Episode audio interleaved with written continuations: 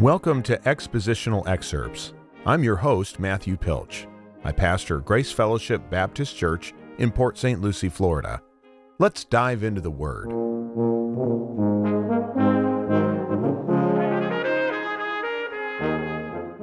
In today's episode, we will be continuing our discussion that we started in the previous episode, which is Genesis chapter 50, starting in verse 15. And we got through the first part of verse 17 in that last discussion.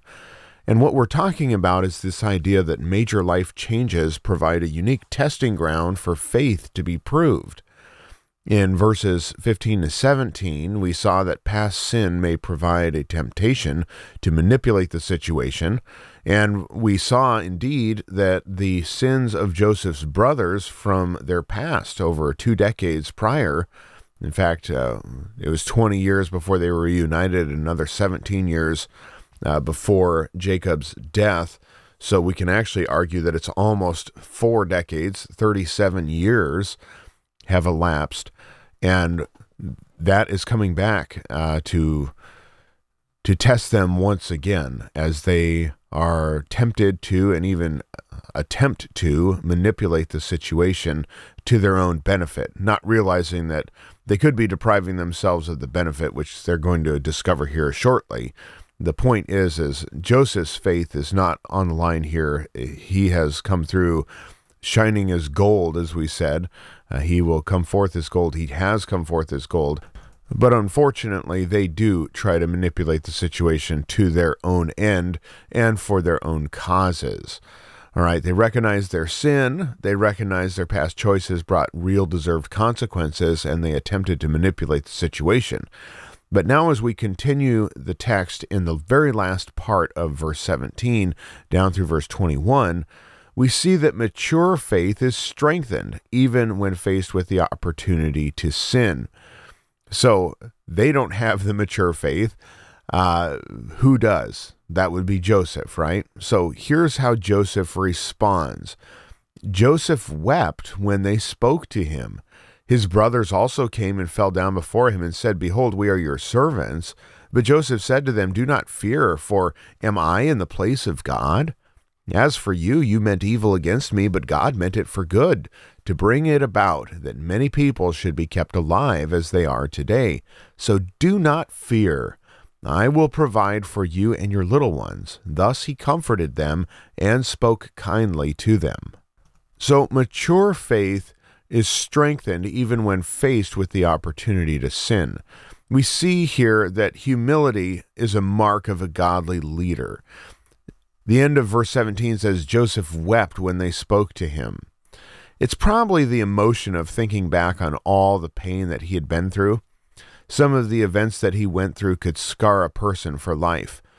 Today, with modern counseling, Joseph would probably be diagnosed with some sort of PTSD for what he suffered at the hands of his brothers and Potiphar. And on the other hand, as a mature believer whose faith never wavered, there is also the possibility that this emotion is due to the realization that while he has moved on, his brothers haven't. Joseph knew they had sinned, of course he did. And this is why he tested them back in Genesis chapter 44 to see whether they would treat Benjamin as they did him. Was there any honor left in the family? Had they learned their lesson? Reuben had come to his aid in Genesis 37, verse 21, saying that they shouldn't kill him. Then he had gone off to do something to prepare to rescue Joseph, but when he came back, Joseph was gone. And Reuben didn't know that he had been sold to the Ishmaelites at the suggestion of Judah, Genesis 37, 26, who also said there was no profit in having their, their brother's blood on their hands. And yet, the text seems to indicate that when Reuben returned and was distressed, there was no offer of explanation from his other brothers. All this is packed away in Genesis 37. Now, note what Joseph didn't do. He didn't immediately pay them back, verse 15, for all the evil that they had done or ever. And perhaps this was in the thinking of the other brothers because this is how they might imagine reacting, which just goes to show the difference in spiritual maturity between them. It was certainly within Joseph's power to do something like that, but he didn't. Now, what can we learn from this? Proverbs 16, verse 18 says, Pride goes before destruction, and a haughty spirit before a fall. One of the things we have to recognize is that while we may be inclined to think that way, our thinking, our very thinking towards that subject, may be indicative of the fact that we still need to deal with some sins internally because not everybody thinks that way.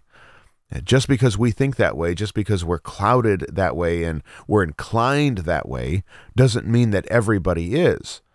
And it's clear that Joseph's thinking here is what we would call sanctified, and theirs isn't. And so while they're saying, you know, 37 years after the fact, you know, he's never really taken revenge on us. And even after he discovered us and he kind of, yeah, he put us through a little test there at the beginning, but that wasn't much. I mean, if I were in his shoes, man, I'd bring the gauntlet down and it would be just, it would be rough, right? That's what they're thinking. And so they're thinking that the shoe is still about to drop. But the fact of the matter is, it's not ever going to drop. That's that's just simply prideful thinking. That's their sinful and clouded thinking.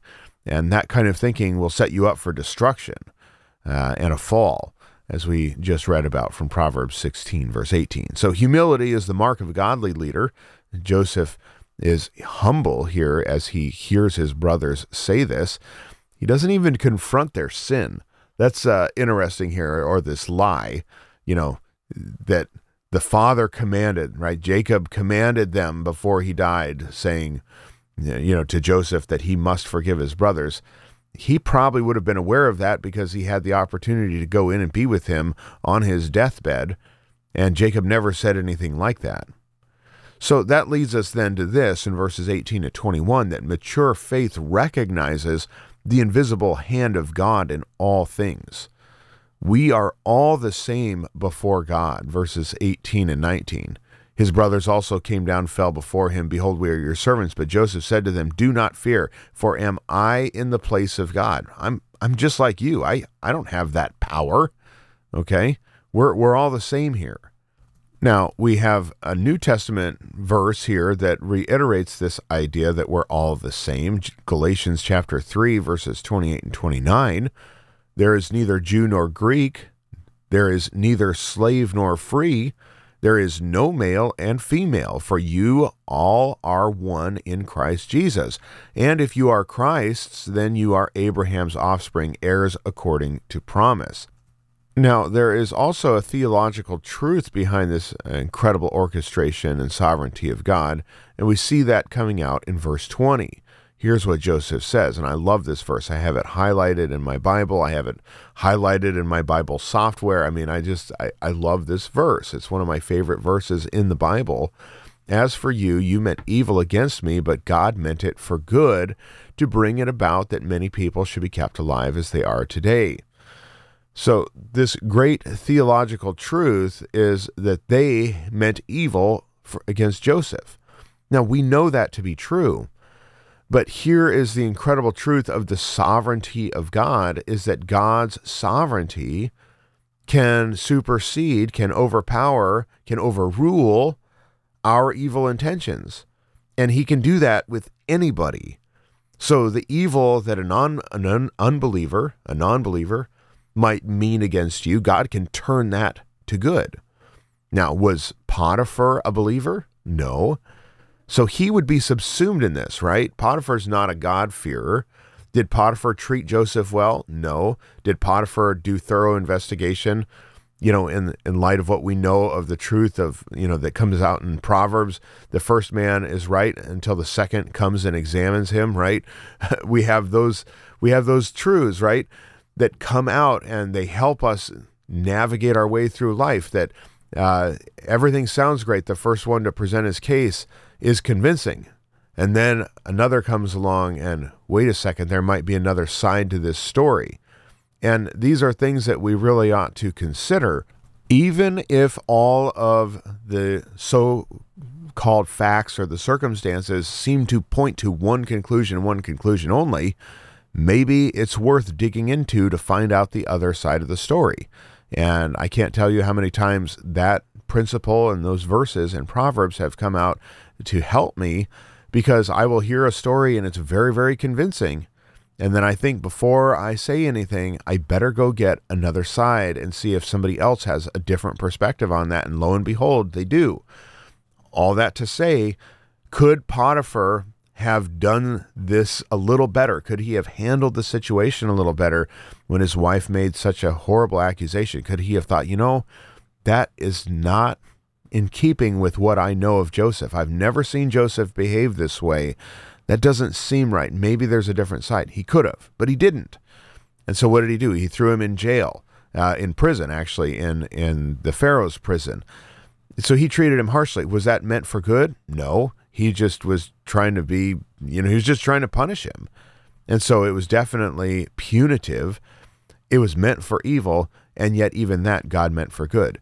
So coming back, we say that what his brothers meant for evil produced other things that were meant for evil in his life that probably wouldn't have happened, right? If his brothers hadn't sold him to the Ishmaelites, would he have ended up in prison in Potiphar's house and then eventually in the jail of, uh, or the prison of, of Pharaoh? Probably not. But all of those things that were meant for evil in his life, God turned and manipulated and guided so that they produced ultimate good. The truth is is that God meant it for good, ultimately resulting in and here's the big picture that many people should be kept alive as they are today. Joseph had the incredible wisdom to be able to look back over the sum of those decades and see that there is a, a sequence of events that had those things not happened, it would not have led to them being where they are today. Would those seven years of plenty have come, followed by the seven incredibly harsh years of famine? Yes. What would have happened had he not been sold to the Ishmaelites, taken into Potiphar's house, cast from Potiphar's house into Pharaoh's prison, and then eventually into Pharaoh's service? Well, he would be with his other brothers experiencing famine and there would not be an Egypt to go down to because no one would have known about the famine. They all would have had the plenty, and Egypt would be suffering along with the rest of that part of the world with the famine, and then people would have died. And so he sees the big picture of this that many people, right? God meant it for good. We don't just stop there. We do kind of principially when we go back and think about things, right? You meant it for evil, but God meant it for good in Joseph's particular case, and in the case of his brothers, it wasn't just good in a general way.